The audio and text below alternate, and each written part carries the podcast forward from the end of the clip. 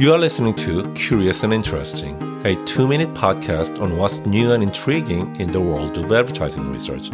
I am Dr. Sukki Yoon, editor of the Journal of Current Issues and Research in Advertising.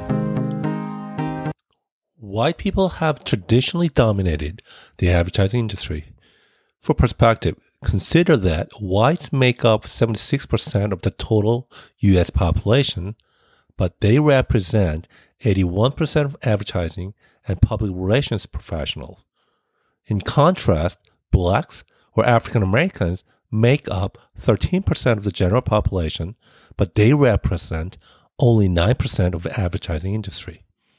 Similarly, Hispanic Latino individuals make up 18% of the general population, but only 10% are in advertising and PR roles. Clearly, the marketing industry has a pervasive racial gap.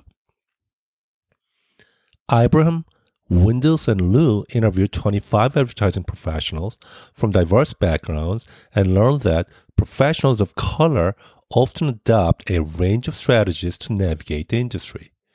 That is, non white professionals are finding ways to overcome their disadvantages in the unbalanced marketing industry. They use assimilation tactics such as showing a positive demeanor and preparing their work diligently. They use accommodation strategies such as increasing their visibility and building networks within their groups. They use separation tactics such as distancing themselves from potentially tense situations. For more information, this research paper was published in the 2023 issue of the Journal of Current Issues and Research in Advertising.